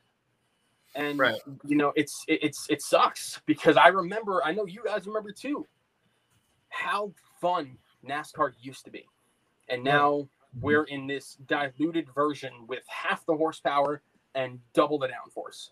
Yeah, it sucks. Yeah. And I I guess the story about that is I was watching on a family vacation. We had some sort of event in 2017. One of my relatives sees me watching the 2017 Indy 500 on my phone, and he's he's a pilot. He's into all like engineering stuff. He's really into these kind of things. And he's like, you know, why are you watching it? It's just you know, it's just a bunch of left turns. And I'm like, I'm trying to defend myself, and I'm like, I'm just getting clowned. I'm like, there's no way I'm working out of this. So I'm like, all right, cool. Next time you're in town, let's just go to a go kart track or something. And we were there for an hour, right? And he's racing, like, oh my God, I'm so worn out, you know. So I'm telling him, like, okay, now imagine this at, you know, 75 or 80 miles an hour. Now you're at the competition karting level. Now imagine this 150 miles an hour. Now you're at club racing. Now imagine doing this at 200 miles an hour. Now you're at NASCAR. And it's like, do you still think anybody could be doing this? And they're like, no, probably not. And ever since then, they're like, this is way more interesting than I thought it would have been. You know, like there's got to be some ways out there to to let people know that not everyone can drive a race car. Yeah, well, I mean, and the, the thing that you say with that, they're 200 mile an hour. We're not even doing that anymore. Yeah, it sucks. I think to, I mean, to Keith's to Keith's uh, point, the Yeah. the 550 double downforce package is we're not back. When he talks about that COT race at Atlanta, when he talks about you know even the night races when it wasn't as hot as it was Mhm. um, that day between Jimmie Johnson and and um, Jeff Gordon in 2012. I mean, you look at those COT cars and they were hard to drive and they had a lot of power. And interestingly enough, to Keith's earlier point, he said something about the Xfinity cars being the premier series. Well, I hate to break it to you guys who hated the COT, but I don't know if you can use your eyes or not, but the Xfinity car is the COT platform. It just has a composite body on it. So all of you guys who sat there and complained about the COT when we had it and pretty much pushed NASCAR to put what we have on the track now. I mean, that's your fault. I don't know why you like the Xfinity series if you didn't like it when the when the guys in Cup were running it with 100 more horsepower. Um, that's my beef with the fans. I think Keith, maybe you're you're probably going to say along the same things. I see you shaking your head. I mean, why did we go down the road that we did with Gen Six? I mean, we've we've stunted ourselves with the horsepower, then the double downforce, like you said. Now we've got convoluted playoffs and stages, and those are all things that I feel like my friends and work buddies who used to watch NASCAR always point to when they don't. Is that something that you see in your area, being in another part of the country? I mean, the problem is the fact that we've deviated so far from this sport. Um, I, I hate to say it, but probably because of Jimmie Johnson. Um, as much as I love Jimmie, I, I think more than half the reason why NASCAR did what they did is because of Jimmie Johnson. Um, you had one guy who was able to just masterclass the whole series for years, and then they're like, okay, we got to change it up, and still somehow, some way, Jimmie Johnson managed to find ways to go ahead and and defeat every car and platform that they gave to him. Um, and I, I really think that they they were like, screw this, we want to have parity in this sport, and too much of a good thing is a bad thing. Um, Right. one of my favorite things to think about is the 2014 playoffs. The 2014 playoffs was amazing. The whole season was just it was perfect. High horsepower, a nice downforce package, and great racing, big names. You went into this 10 race playoff with all these different rounds, and it was exciting and it was just nitty gritty all the way through. And it set up for just this amazing event at Homestead. And NASCAR was just they were all in. They they they put all their chips in the basket. They said this is what we're going to do now. You know, they went to the Gen 6 car because they wanted more of a stock car, which I get, but they just they kept trying so hard to catch lightning in a bottle. When Yeah. they caught it once, they caught it twice. They're like, we did it multiple times. We can do it over and over again. We can make a series out of this, and you can't. It, you cannot. You cannot manifest this. You can't just say, "Well, we did it once. I'm going to do it again." You can't. There's no way that you can do that. You need to let that happen on its own. I know we touched on it before. I know that we were talking about the Martinsville race and how if this was a full season points, Oh, you yeah. would have had so much more excitement heading to Phoenix. So much more excitement heading to Phoenix. Instead, now we have the guy who's won nine races on the year, and we have these guys who combined are at seven. So who should win the championship? You know, so it's just like fight to the death. I don't like that. I, I- I think that we deviated so far from the COT because a lot of like the old heads in the sport, they were just like, oh, they like ugly. They're not stock cars, and they were still fast fucker. Let's try this again. Someone had to send me a fucking message and vibrate my whole phone off. Yeah. Anyway, um, Everyone light up they Keith's saw the phone. COT as a bad thing. They saw the COT as a bad thing. They thought it was ugly, thought it was hideous, and turns out it was one of the best things that ever happened in the sport. And I don't want to hear anybody say anything different. It was one of the safest cars you ever driven, And they also kept so much horsepower and a great amount of downforce. I can think of about 25 different races off the top of my head right mm-hmm. here, right now, that were fucking amazing. Incredible events. And NASCAR tried so hard to just they, they wanted game seven moment every week. They wanted to put these stages in and they wanted to have restarts because they knew that was exciting. Like, yeah, it's exciting. Of course it is. Like that's the whole point is is when you least expect a caution, when you least expect a restart, that's when you get up on your feet, whether you're at home, whether you're at the track, and you're just waiting for it. But when you have a ticker that says, all right, two laps until a restart, it's like, okay, now we get to watch my favorite driver get shuffled to the back of the field and possibly wreck. For what? You know, and I've been saying for the longest time, I love stages. I hate the stage breaks. I think the stages are awesome. Stages are one of the best things NASCAR could have done in this sport because it rewards these drivers who are busting their asses off and it gives them something to race for, not just the last two laps. You have to race your butt off all race long. I love it. I think it's awesome. But I hate that we're trying to manufacture all this drama. You know, I'm, I'm trying to embrace it. I've been posting a little more about it on Twitter about trying to embrace the drama because I know it's not changing anytime soon. I know it's not going anywhere. But it's just so hard when I got to watch the 2011 Chase for the Cup. Like, I got to watch two drivers tie for the championship. Yeah. And that was just, you gave them 10 races, go at it. Have fun, do what you can do. And out of everything, they come to a fucking tie. Like, how cool is that? And now every race is a tie. Every every championship race is a tie. It's just okay. Finish finish better than that guy. And Yeah. I, I don't I don't like that. You know, Right. NASCAR It's like- has listened so heavily to their sponsors. It's just it's it's changed the sport for worse, and it sucks. Yeah, it's like they want, hey, we want 1992 every single year. And they're like, all right, cool. Right. This is how we're gonna get it. That's exactly it. Um, I got a couple comments here I want to bring up. Um, one of them from Jacob. What do you think about NASCAR doing an open rule book for the All Star race? Teams do whatever they want to the cars, no limits, no like, you know, just run what you brung. I'm a huge fan of it. That's I, fucking I love run what you brung my nights on my local track. I That think it's insane. awesome to see. I mean, it's just Chili Bowl. That's what Chili Bowl is. You run whatever you bring to the track. Um, they have very minimal tech to it. Um, what do you guys? What do you think of that? I think that's awesome. I mean, the last few years, I mean, the All Star race has been a test session anyway, and only for bad things. You know, for having a high downforce package, or let's put holes in the fucking hood, or let's put the numbers, I don't know, on the rear tire and see them spin. Like, no. If you let these guys, if you let these engineers go and say, fuck it, I know exactly how to make this car go 190 at Bristol. Let's do it. Like, Hell yeah! do it. We're Come on! Like, I, I, Bristol. want Yeah. to see the ingenuity that these guys have, uh, and because I know that these engineers in NASCAR, they are some of the smartest people this side of the Mississippi. I swear to God, they are unfucking believable.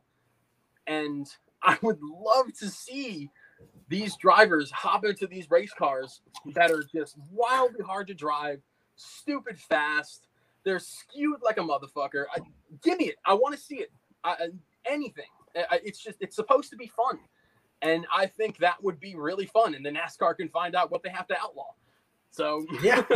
Yeah, I think it's I'm, cool. like I'm for it, man. It's like a T-Rex car. You know, you want to see an Yeah. engineer's like, hey, we're gonna like, there's no rule book. Just see what happens. Build the fastest car you can. Yeah, and no if Okay. something's that fast, then that's cool. They can ban it the next week. But So, so I'm gonna have to agree with you guys that, that we want we we I would want this. I don't know how they're gonna be able to do it with the next gen platform being so you know stock because nobody's really making anything anymore. Just a little bit disappointing for me. I know uh, Brett Griffin tweeted today about um, if, you know his number four point of what happens this weekend is that a bunch of people in NASCAR are going to lose their jobs. Well, I think that's sad. I also remember a 2015 commercial um, with Joey Logano. I can't remember what commercial it was, but it was a Shell Pennzoil car, and that thing had wings like the the fucking Cars movie. Um, oh yeah, and it had too. boosters coming out the sides and it had a it had stacks on the front like fuck it if that's what they can bring if it's safe if it's not going to kill somebody, let's let's have that shit. You know, they're going to have plenty of Gen Six chassis just sitting out in the in the garage, just you know that they're probably going to have to you know recirculate to the Xfinity teams. Fuck it, let them put a you know half a mil into a fucking car and and see what happens. I want to see teams putting lead pellets in the frame rails like they did in the 80s. Oh, I want to see I mean, I want to see spoilers that lay down when you hit a certain RPM. I want to see yeah. the Harvick window thing at Vegas that year. Bro, you know the 2016 the Transformer cars where they would weave after the race because the suspensions would always offset. Yeah, yeah. shit like that. Be designed to to bend a certain way to add side force to the car under green. Yeah, I like want DW nuts. 1985 blowing the engine as soon as he crosses the line because it's so illegal. Honestly, I I was I was driving back from Virginia the other day, and I was listening to the Dale Jr. download with Andy Petree, and he was talking about how he was with Harry Gant at oh, Daytona, yeah. and he had this mechanized spoiler yep. where he flicked a button on the radio, and the spoiler went from this to that, mm-hmm. and just the original DRS system. yeah. Like I thought that was so cool. I love hearing about the ingenuity from the drive, the, the teams way back when, when they would just they'd find a little gray area that NASCAR didn't cover, and they'd be like, "Well, let's exploit it." Like you, people always called Chad Knaus a cheater, and that always annoyed me. Not because it was Jimmie Johnson, but because of the fact that you're going to sit here and tell me that you wouldn't want your team to push the limit. Yeah. You're going to sit here and tell me that you wouldn't want your your car to be as close to the line as possible to make it as fast as possible. I mean, if you have an opportunity to to take advantage of something, I mean, if NASCAR is not going to police it, then why not?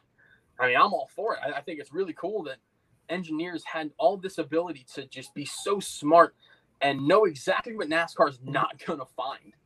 Like that is so cool to me, and I, I really, I, I would love to see an all star race where you got to see the engineers flex their muscle. Yeah, yeah absolutely. You're not trying. Yeah, like I said, I'm I'm a little scared about next gen just for that. But um, with that being said, I mean, you know, we we've talked a lot about you know some of the stuff that you know the four of us, I guess, really agree on with, or the three of us, I should say, with you, um, with NASCAR losing its identity and and going into these kind of forced drama situations and stuff like that. But with the next gen car, I mean, is this platform too out of the realm of traditional NASCAR stock cars, being that it's going to be more of a spec car? Like, are you actually excited for it, or are you thinking this is a wrong direction move? This is tough. I think this is a really good start to kind of scratching away what NASCAR etched in stone, what the Gen 6 car did to this sport. Mm-hmm. Um, and really what they did as a whole to, to make this sport what it is today. Um, it, it's become a gimmick, hardcore gimmick. And I've seen really cool things when it comes to the Gen 6 car. Listen to the Dale Jr. download the other day. And Dale, he only said so much when he got out of the car he saved the rest of it for the download. And he said the brakes they are much bigger, so you can go deeper into the corner. Mm-hmm. Um, he said that it's just it, you can put the power down to the car, and that really that puts a lot back into the driver's hands, where the driver can power up off the exit of the turn, have so much grip, and be able to do something with it, drive down into the turn, and just get so deep before you hit the brakes. I mean, that's really cool. Um, there's certain things that he said he didn't like. He didn't like how the steering was. Um, mm-hmm. Since he couldn't really steer it all the way like you can a cup car now, so it only goes like halfway. So yep. there's kinks that need to be worked on. The firewall I know was a big, big issue. Um, I don't know if they've sorted that out or not, um, and how hot it gets in the car. But are there kinks to work on? Absolutely. This is a brand new race car. I mean, you know, I mean, we watched the Gen Six in 2013 it came out swinging at Daytona in the 500, and it was one of the worst 500s ever. Um, so, and you're it, saying that as a Jimmie fan? It was yeah. horrible. I, I mean, it, it, it, was the most anxious moment of my life because I'm, I'm sitting there, I'm watching Jimmie Johnson just pace this field, and nobody's making a move because they can't. and you don't know when somebody's going to make a move. It, it, it was just you couldn't do anything. But then as time wore on, especially in the last few years, we've seen some of the best plate racing that this sport's ever seen when it came to the Gen 6 Agreed. car specifics. Mhm. I think it's been phenomenal what they've been able to do, and they made adjustments. I think the next gen car in 2022, it is not going to be perfect, and it is going to get a lot of shit. It's going to get a lot of hate. It is not going to be liked by everybody. But we're NASCAR fans. What are we going to all agree on? And if you can tell me what it is, go for it. But the thing is, is the next gen car I think is a great, great start to getting somewhere where the sport is more enjoyable for the average fan, and it can also coincide and coexist with the sponsors' wants and desires. Because at the end of the day, NASCAR's a business. They they love that we're here, but they're not going to listen to us. So slowly but surely, we're seeing things that we like. Um, but I think that that the, the next gen car is really really cool, and I'm excited for it. I've seen some data and analytics on it. I saw how um, the diffuser on the back of the car, how it disperses the air. I thought that was really neat. How it doesn't just go straight over; it actually twirls to the rear car. So I thought that was really interesting. Um, I, I think it's it's going to be a cheaper car for teams to run, and I think that's going to save a lot of money and help a lot of teams out. Um, I really only see the sport going up from this point. I think we're at one of the lowest points ever in this sport's history. So I think having the next gen car come in when it's coming in and having all of the knowledge that we have of what we've had the last couple of years with the schedule changes and what we're trying to get towards, I- think the next gen is gonna be really, really cool. Yeah, I think it's gonna be interesting. I don't want to say anything early because there's so much still to come, but I do remember Chase Briscoe and Ryan Blaney saying two things about the car.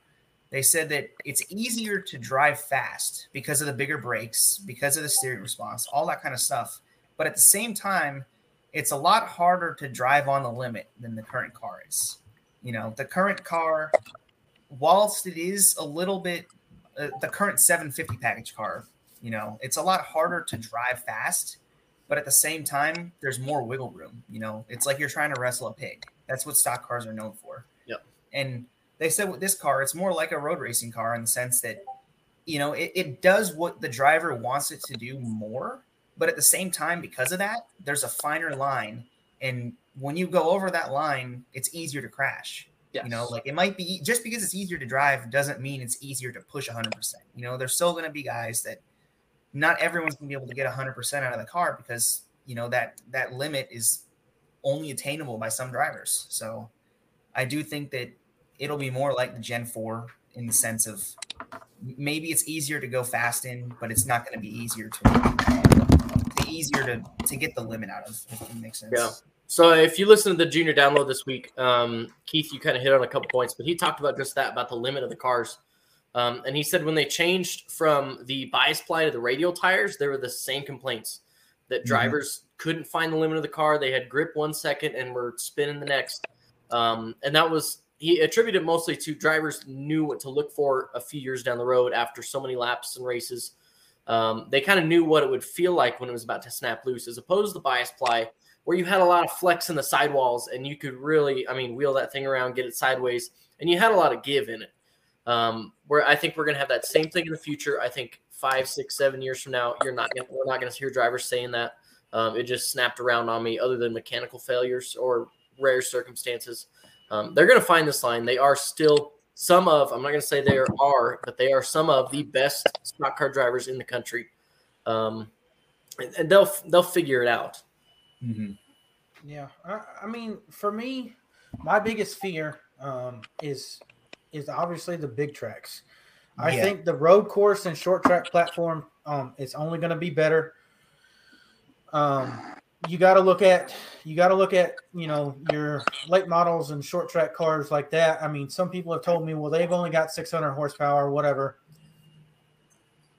The horsepower number it doesn't necessarily matter, but the thing I'm looking forward to is the independent rear suspension is going to make these cars more drivable. It's going to make it a lot more interesting um, on putting the power down, setup changes, and stuff like that with a little bit different shocks on each of the four corners than we're used to. Um, you know, I, we could even see at some of these short tracks if they've got enough power, they're three wheeling it coming out of two and four. Um, I, I'm I'm down to see more body movement and hope something like that happens. I don't know with these engineers if that's going to happen, but when it comes to the big tracks, the 550 package, the big eight inch spoiler has me terrified because we don't like the package as it is now, and you're essentially just copy pasting it onto this platform, despite the sidewall changes, despite their rear end being symmetrical, despite the fact that we're going to have a diffuser to hopefully get rid of dirty air. I am terrified. And I feel like if it's not at least somewhat good and something that they can band aid or refine throughout the season, throughout the years, we're going to lose a significant amount of people because you can't go fast at a short track as you can these big mile and a half, two mile raceways. And that's to me what NASCAR is all about going 180 to 200 mile an hour into turn one at these some of these places and having to hit the brakes because you're just going too damn Yeah, fast. that's awesome. And that's what I'm scared about. We're not going to have that. I'm worried. Yeah, I'm a little worried about the wide open racing. Like I know Christopher Bell commented on that. He's like, this is the direction they want to go in on the big tracks, and that worried me. And but I do think I'm excited for road courses. I'm excited for the other tracks. I think it'll be a different way of driving a stock car because you know all the guys are like, you know, you're taking you're essentially wrestling a pig if you watch a road race in stock car. Like those cars are not meant to do that, and they're just wrestling them around. But nowadays, you're to see them like these cars are to be built for that type of track. You're to see guys have to get on the very edge of what they can do, and it, it applies to anything. Like if you drive something that's not meant to go fast, it's easier to drive, but at the same time, it's easier to not crash. Whereas if you drive something that's meant to go fast, it's going to be a lot easier to go fast. But then when it comes time, hey, you need to get to 100%, you're probably not going to get there. Like this happened to me. I'd driven rental cars my whole entire life. And now I test the, the competition kart, the 206 kart, and it's like, whoa, it's a lot easier in the sense that you don't even have to turn the wheel, it just turns. But when you lose it, there's no saving it. Like you're done. You're not going to save it. Yeah. There's too little of a margin for error. But who knows? Like I think it's going to completely change the way that these cars are driven and the, the way that drivers approach it. I mean, I, I would like to add one thing is that I know that NASCAR acquired IMSA a couple years ago, Mhm. and um, it very much feels like the next gen car mirrors that of an IMSA car. Um, Yeah. It seems like it will be built for road racing. Um, Oh, yeah. which is that's cool. I mean, if you're gonna have seven road courses on on the schedule, or six, I think for next year, um, then by all means, you know, more short tracks, give me it. You know, but when it comes to the intermediate tracks, I am a little bit nervous because Mhm. I, I was watching. Uh, I, I don't know if you guys follow Christian Espinoza. Um, he lives up in the condos at Charlotte, and he gets to watch all the cool shit. I mean, he's he's a lucky bastard. But um, one thing that I would see is the the oval test for the next gen car, and you're watching it off turn four, and it's just so slow. It takes Yeah. forever to get from turn four to turn one, and it's just wide open through the corner. It doesn't mm-hmm. look fast, and I know it's just it's just a test car, so they're probably not putting everything they have in it. You also haven't had an engineer get to it to to really maximize it, but watching that, I was like, I don't like that. But for Yeah, Tony Stewart, thing. for Tony Stewart to spin the car out at uh at Bowman Gray, that's cool. That I mean, it's it's going to be a harder car to drive on the tracks where I really truly believe these stock cars are meant to be on, and that's short track. Short tracks, give me them all. Yeah. I'm all for short tracks. Like if if every if the car is theoretically easier to drive quickly, then it's going to be harder to get to that limit. And I think you're not going to see as many drivers get to where their cars at 100. percent You're going to see guys they're all struggling to find that one percent because it seems like the way these cars are built, you know, once you step over it, you're not getting it back, Mhm. and it's going to be interesting. Yeah. Well, maybe that saves the, the big intermediate tracks. I mean, I mean that that's that's what I come here for. I come here for 500 mile races. I, I need that to be a thing. I, I would not care if they put a twin turbo V6 in there and it was pushing a thousand horsepower. Like I don't care how the car sounds. I don't care how the car looks as long as it's fast and hard to drive. So Yeah, I just want good. I just want like I want the racing on the big tracks to be in the hands of the drivers. I don't want it to be just slot cars wide open. You know. Yeah. And that's that's like I said, I think everyone shares that concern. We've all just talked about it. That's the one thing that I'm really concerned about with this new car. They have to figure out a way to to please the fans that were here before the slot car racing. Because I know that they want to they want a whole generation of fans to like the slot car racing. There's and already there will be. I promise there will be, and they're gonna weed Yeah. us all out. They're I gonna know, weed out- right? Like, I don't wanna be- people who like the racing. yeah, like we're gonna be the old people, and the, these kids are gonna be like, "You guys had to lift on a mile and a half tracks. What is this?" You know, like I don't. I, I it's, it's sad, but it's funny at the same time. I like, just, sure- I, I hope that if that ever does happen, I really hope that there is a portion of kids that they go back and they watch Mhm. Dale Jr.'s 2010 Atlanta qualifying lap, and they're blown the fuck away that there is a two in front of the other zeros because you will never see that ever again if you're trying to keep going in this direction. yeah, and I think Right. like I, I do think like if you show them 2018 Chicagoland 10 years from now, you're gonna see they're gonna be lifting, you know, a several hundred yards before they get to the corner. They're gonna be out of the gas for like a good portion of the corner, and they're never gonna be at 100 percent throttle. They're not going to the know corner. the Harvick line in Atlanta. Yeah, they're, not gonna know. They're like the they're gonna look at this line. and they're gonna be like, wait a minute, you guys don't go wide open through the corners. You guys have to use a brake pedal. They're like, what is this sorcery? Yeah. man. Like, You, you, you're bumming me out here, Nathan. I know, but like, bumming me out here. we're gonna be those people.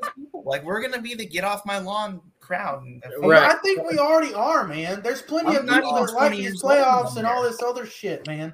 I'm Yeah. tired of it. I'm only 26. I'm not old enough to be I'm the like fucking half your age. geezer in his in his rocking chair saying, "Get off my lawn." Like I just want talented drivers behind the wheel. I don't want these guys coming up here and wrecking each other because oh, oh, her dirt NASCAR demolition derby. No, I mean we're supposed to be fans of guys who go out there and manhandle a car like they're riding a fucking bull. To your point, Keith, about the Atlanta and the 200 miles an hour going to the corner. This is one of my my favorite things to mention. It's one of the funniest things I've ever seen NASCAR do. Do you guys remember 2019 Spring Talladega when the cars were going too fast? So they put the wicker on the spoiler, Mhm. and it made the cars go faster. Oh my god, yes. That was great. They, you know, I think so Newman posted like 203 or something around there, right? Going, you know, around Talladega, and then they put the wicker on, and it was like 205, and they were like, "Shit." yeah, like, I, I'm sure that some NASCAR exec was like, "Oh, you guys are going really fucking fast. I thought I would slow you down." Yeah, And but it, when I actually think, believe it or not, when I actually think of Gen Six plate racing, that is like a top three favorite race for me in Oh, terms of the plate racing world. oh yeah.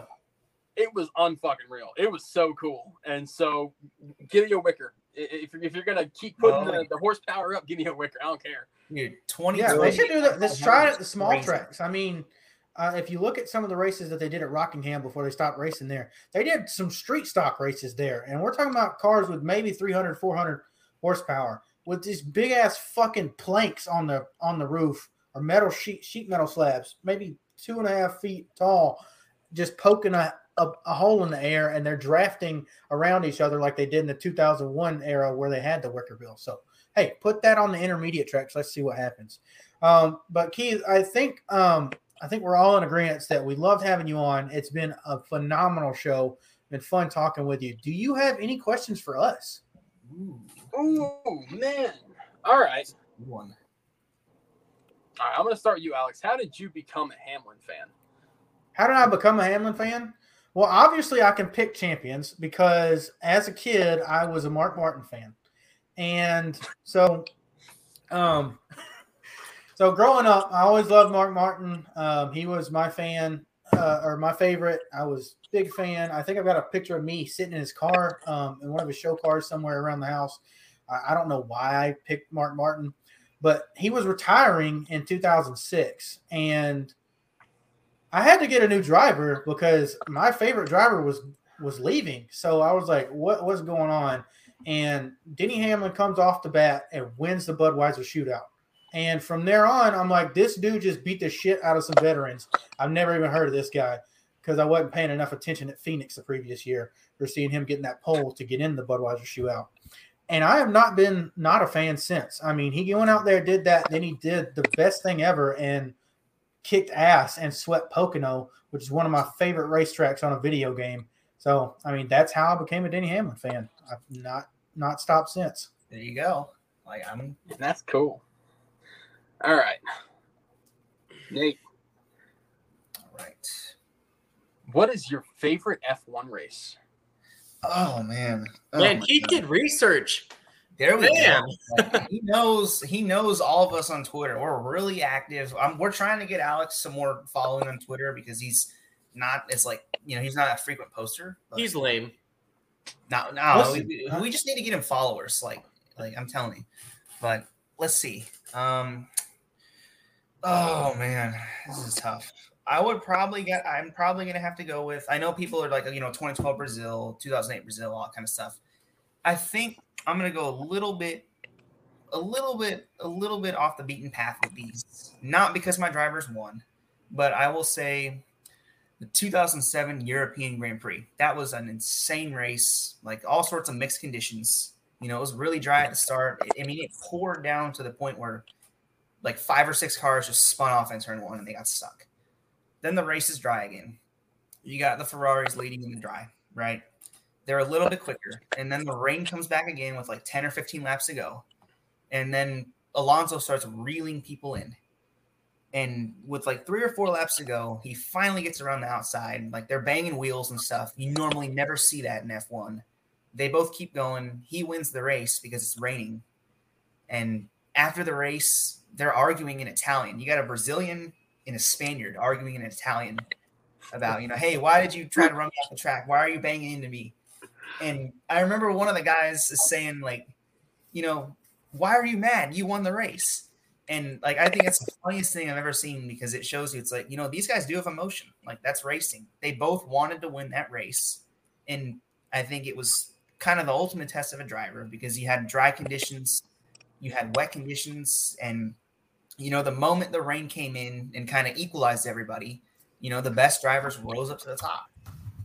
And you know, it's hard to get those races because it's super fun when you do. Like I, I still think that's my all-time race. That's a good one. I like that. That's great. I didn't know they were arguing in Italian. That's awesome. That's Yep. that's funny as shit. I was trying to find a video, but there's it's out there. All right, Colton. Someone hands you a ticket to any race in NASCAR history. Which one are you plopping down for? Hmm.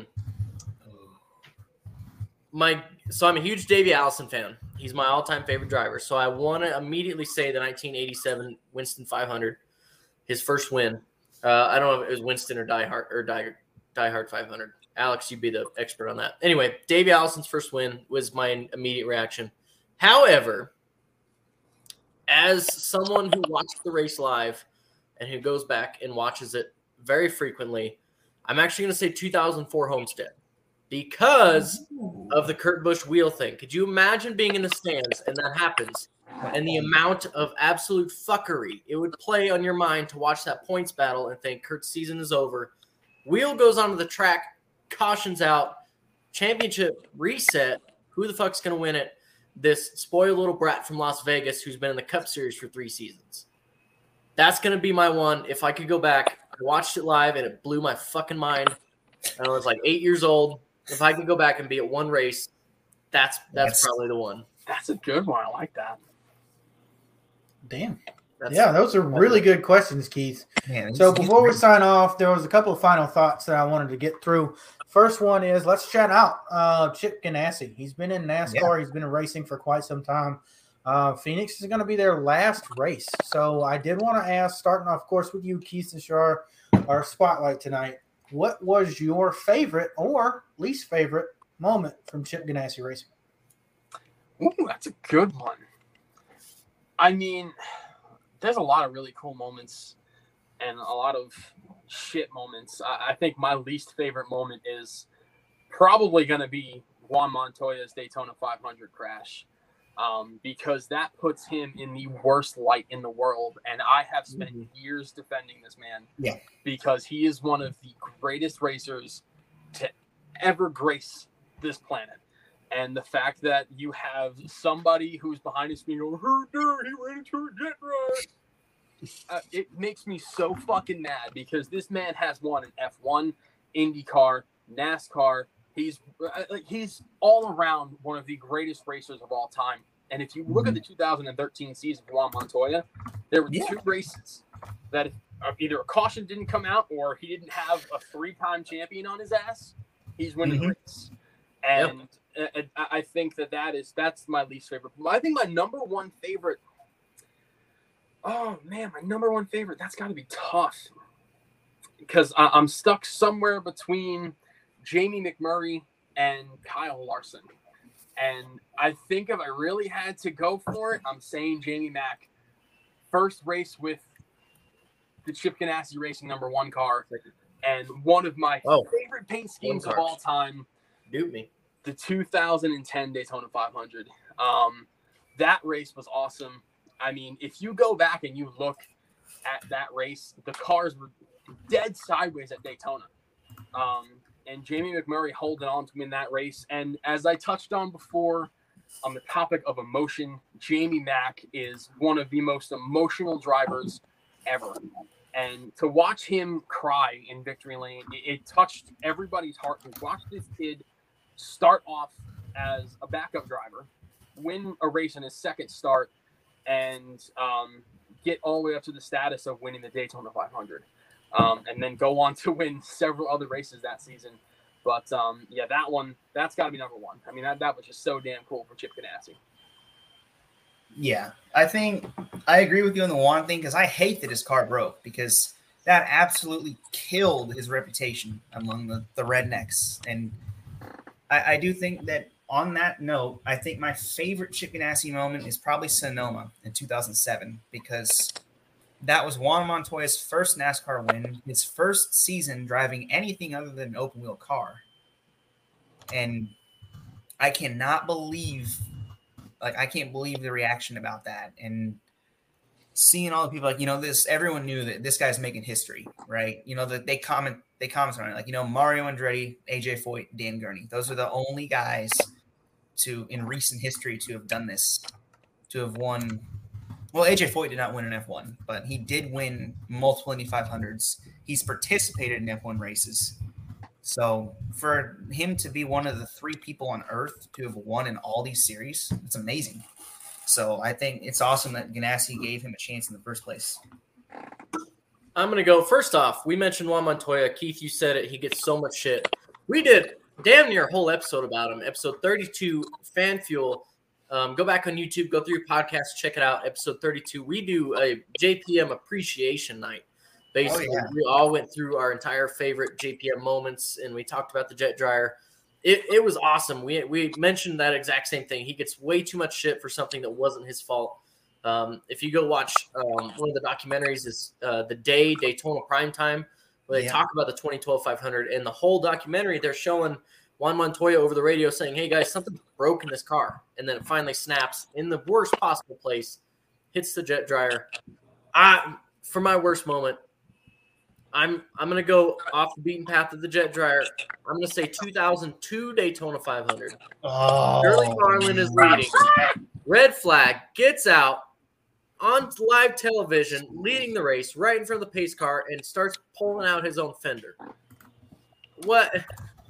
Bonehead, Dumbest dude, moments. like, what a Man, fucking- I don't like my guy. Just he's like, you know what? I'm not blowing a tire. I don't care what it Yeah. takes. Full send. Either they're gonna they're gonna penalize me or they're not. Yeah, he's like, I don't care. I'm getting out of this car. Yeah. Uh, best moment. I'm also going to go the 40 car. Keith, this is where I thought you were going with your Jamie Mack uh, lead up. Charlotte, 2002. Jamie McMurray's second career start, same season, ironically. Uh, he gets in the 40 car and wins Charlotte, holds off Bobby Labonte at the end to win in his second ever Cup Series start. That was that was awesome. Um, when I, I mean, that saved Jamie McMurray's entire career right there. That's why he hung around as long as he did because he could fucking wheel it. All right. Well, we're up to mine, and um, I'm going to throw JPM under the bus again. Uh, but this time, I think it's NASCAR's fault. Um, the 2009 Brickyard 400, the worst Oh, moment man. in Chip Ganassi NASCAR racing history. This is bullshit to this day. I guarantee you that man was not speeding. I don't know why NASCAR didn't want the free fucking press from having a guy win the stock car and IndyCar race at the mecca of speed. I don't get it. What are you doing, NASCAR? I'm still salty about it to this day. I remember screaming at the TV. I was in eighth grade or ninth grade. The, the well, at August, so I would have been in ninth grade at that point.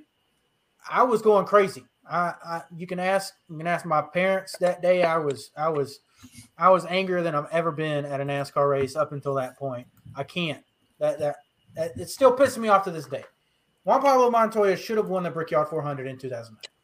My best moment, however, is going to be 2019 All Star Race. Mm. Kyle Larson um, coming out there and and being young money and taking the money when no one had him even on the list for for getting getting that race done, and even the 2018 race where he raced his way in through the Open. Those two races showed just how much talent he had because mm-hmm. in those races, I I mean, CGR was not a good team those couple of years. I mean, I know Kyle had the four win season back in those days, but God, just seeing that guy come out of the thing, like I, this guy is actually talented. And as much as I hate him off track, that's when he started showing me that he's going to do something in this sport. Oh yeah, that was. I, I, I also I have to add one little um, honorable mention for Chip Ganassi Racing, and I think unfortunately it was shrouded in controversy um, because of who was on the car. But Ross Chastain's career got a kickstart when he went ahead Ah. and he won himself an Xfinity Series race. oh yeah. He wanted a chance to be in a top ride. He proved it, and now he is going to go be racing for one of the best and hottest up and coming teams um, next season with Trackhouse. And if it were not for Chip Ganassi Racing um, allowing him to hop into that car, I really do not think that ever would have happened. And so that is an honorable mention. Chip Ganassi absolutely, most definitely made a career out of Ross Chastain, and I'm glad that that happened. He did with Kyle Larson too, because I think Larson mentioned that he was a TRD development driver, and they're like, "Hey, we, we can't keep you on because you're not bringing sponsor money." So Chip Ganassi's like, "All right, I don't care. This kid's talented. I don't care if he brings no money. I want him anyways." And look where he is now. Yep. Yeah. Yeah. Yeah, he's still not right. getting money. Yeah. Here, you're killing it. He, he doesn't he doesn't need money. He's got the talent. He's got nine wins this year in an unsponsored car. I mean, Yeah, why agree. not? I mean, you, sometimes sometimes you're just that good, and even in the, that, uh, in the sport nowadays, where you need the money, it is what it is. I joke that Paul Silva fields a blank white 57 for Larson and the Outlaws is just because the winner's purse pays more than the sponsor would. Yeah. I Yeah. mean, All right. Well, speaking of Kyle Larson, um, and we did say about this being Phoenix, the last race for CGR. It's the last race of the season. As much as we may or may not like the format, there are four drivers in this format. And uh, we're going to go around the table. I've assigned everyone a driver. I'm going to take my favorite driver and Denny Hamlin. I'm going to give Keith the number nine car since he's wearing a Chase Elliott champion shirt. I'm going to give the number 19 to Nathan and the number five to Colton why is your driver going to win the race and the championship? I'm going to go ahead and just say it short, sweet, and simple. It's time. Denny Hamlin is in his peak. He is in his prime. He has been doing so for the last two or three seasons. He has nothing to lose at this point. He is off the rails. He has been since Martinsville. He's not tired. He's tired of the NASCAR shit. He's tired of these other drivers shit.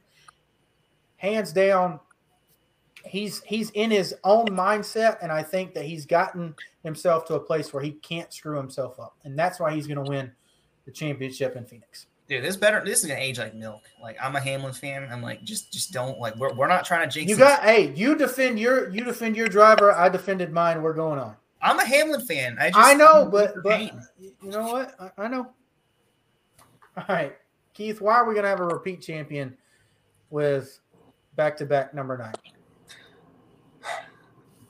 This one kind of goes over the head um, for some people because we watched Martin Truex Jr. spank the field at the fall Richmond race, but there was one guy that just managed to get back through the field and have the fastest car of the race, and that was the number nine car. Um, he was in the lead, had a situation on pit road where he ended up getting Yeah. damage on his car. He Mhm. goes to the back of the field and just barreled through the whole field and finished fourth. And if there was at least a caution, I, I think that he would have won that race. Um, Martinsville dominated, absolutely dominated that race. And there is a common theme here, and that is a 750 package on a less than one mile racetrack. And now we're going to a racetrack that fits that bill perfectly. He has finished second to Kyle Larson on more times than I can even count. And I think this nine car, they have started to figure out listen, we are the champions. We are still the defending champions. And we are a part of the best organization all season long. And regardless of what you say, this nine car is going to be the car that will win the race and win the championship. All right. Well, let's see. You know, I've hyped up Martin Truex ever since the playoffs began. I'm like, this is a guy you need to watch. This is a guy you need to watch. And you know, looking at it from a statistic standpoint, Hamlin has the best average running position on a 750 oval, which is like a 5.8. This guy is almost always running in the top five. He's led the most laps on 750 ovals. But when it comes to stage three, no driver has had better median lap times in the third stage of a 750 oval than Truex. He is consistently the best car at the end of these races when he gets dialed in. You look at Martinsville in the spring, you look at Phoenix in the spring, you look at you know, you look at Richmond in the fall too. He didn't have the dominant car in most of those races, yet at that third stage, he was untouchable. And you look at practice coming in now and you think, imagine if this guy could get his car dialed in before the race starts. You know, he might just lead every lap. Who knows? L- Let me, you guys are all wrong here. Oh, Okay. here we go. Kyle Larson, I'm not even going to mention the fact that he has nine wins this season, which I is mean, it's just unheard good. of. Um, shut the fuck up. what I'm going to talk about is the fact that A, Hendrick is the best organization right now. Um, and the fact that Kyle Larson has something more to prove than most of these other guys. Denny has plenty of Daytona 500 wins. He has all these other achievements. A championship at this point is, I mean, it's just icing on the cake for him. Um, Truex has a championship. He has a bunch of other accolades. Um, you know, we talk about the Coke 600 a lot, where he led all but like eight laps. Chase Elliott's the defending champion. He's got him one. Kyle Larson was out of a ride last year. If anyone is going to come into this, this race hungry, it's going to be Larson to prove everyone wrong. Um, I think you look for one thing. I think you look at Tech and see if that five car fails Tech twice, he's going to win it. He's going to start in the back. He's going to drive up front, just like we saw Chase Elliott do last year. Kyle Larson's your champion. If it comes down to a late race restart, I know he's willing to hit people out of the way. I know he's willing to door people. He's done it before. We saw the Chicagoland race between him and Kyle Busch. I think he's going to be more aggressive than that if it comes down to it, especially at a flat track like Phoenix, where you have to get off the gas. You can't just hold it wide open. He, he's going to do what it takes if he's there at the end, and I think he will be there at the end.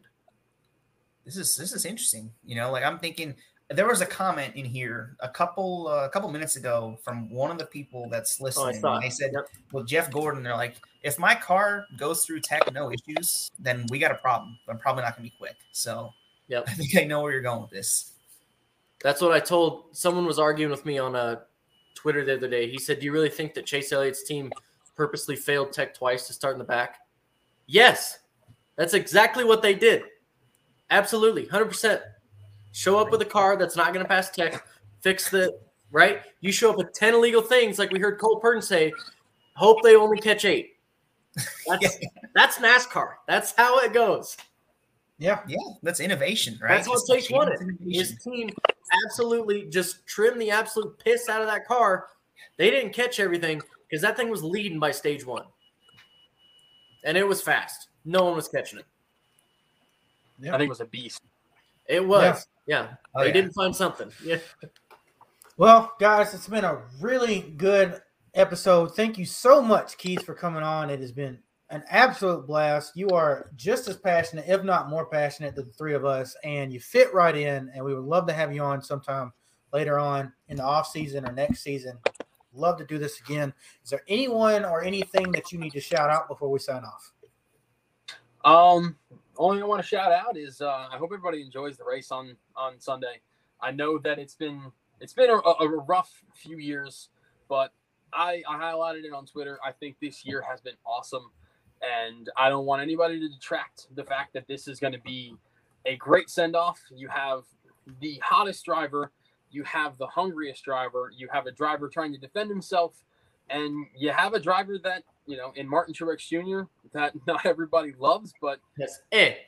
I mean, dude is just a beast. He is such a badass, and I really, really love to see any one of those guys win a championship.